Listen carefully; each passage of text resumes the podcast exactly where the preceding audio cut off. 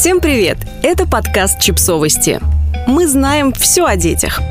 Пять странных олдскульных советов по уходу за ребенком. Будущим и нынешним родителям постоянно дают какие-то советы. Все, от родственников до незнакомых людей в очереди в детской поликлинике считают своим долгом объяснить, как правильно вынашивать, рожать, кормить и укладывать спать наших собственных детей – Мало того, что эти советы в большинстве случаев выдаются без соответствующего запроса, так они еще и не имеют никакого смысла. Впрочем, современным родителям все же легче. С откровенным бредом они сталкиваются все реже. Но вот еще в 60-х годах прошлого столетия все было очень плохо. Впрочем, будущие поколения родителей наверняка сочтут и наши методы заботы и воспитания немного безумными мы собрали несколько рекомендаций, которые в 19 и даже 20 веке считались вполне приличными и публиковались даже в книгах для матерей. Беременные женщины не должны смотреть на некрасивых людей. В книге Бенджамина Гранта Джеффериса «Прожектор здоровья. Наука Евгеники», вышедшей в 1920 году, сказано, что во время беременности женщине нельзя смотреть и думать о некрасивых людях. Считалось, что именно мысли и наблюдения за неполноценными и неприятными внешне людьми влияют на то, как будет выглядеть будущий ребенок. Беременным советовали смотреть на красивые вещи и предметы, листать журналы с репродукциями картин, любоваться природой, встречаться с красивыми людьми. Все это якобы способствовало формированию миловидных черт лица у ребенка. Теперь-то мы знаем, что это все не так. Иначе наши дети были бы похожи на наших любимых музыкантов и актеров.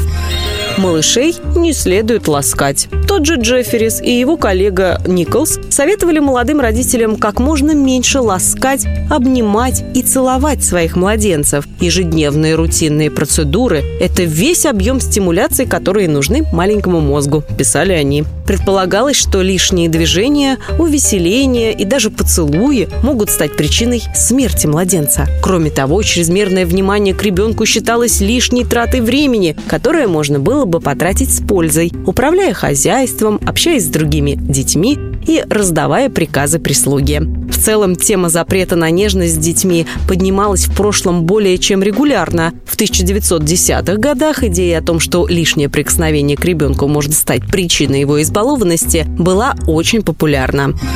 Шлепайте ребенка, чтобы он успокоился. В 1916 году вышла книга врачей Уильяма и Лины Садлер «Мать и дитя», в которой, среди прочего, родителям советовали шлепать детей в моменты истерик. Если ребенок плачет ночью, встаньте к нему и выясните, что ему нужно.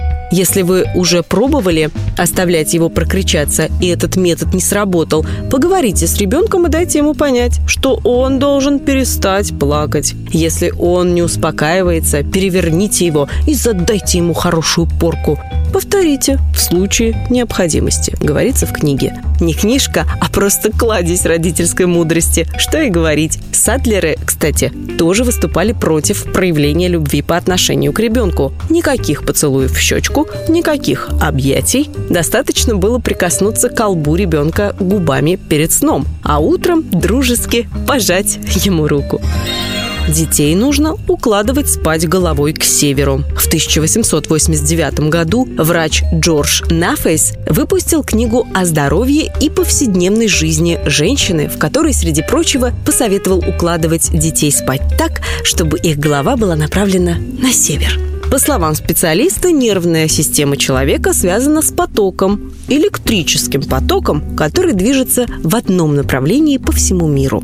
Именно из-за этой связи сон в позе головой на север позволяет ребенку спать лучше и крепче. Это трудно комментировать. Это даже не плохой совет. Это просто какое-то суеверие. Начинайте прикорм как можно раньше. Доктор Уолтер Сакет, который написал книгу «Кормление младенцев», опубликованную в 1962 году, советовал начинать прикорм уже буквально на второй день после появления малыша на свет. В качестве первой твердой пищи он предлагал кашу консистенции шпаклевки. Трем месяцам, по мнению врача, детям уже можно было давать яйца и бекон, а в шесть угощать кофе. И это были передовые советы, которые по своей тупости перегнали даже рекомендации, разработанные в 1940-х годах. Тогда прикорм советовали начинать в три месяца с супа из печени. Подписывайтесь на подкаст, ставьте лайки и оставляйте комментарии. Ссылки на источники в описании к подкасту. До встречи!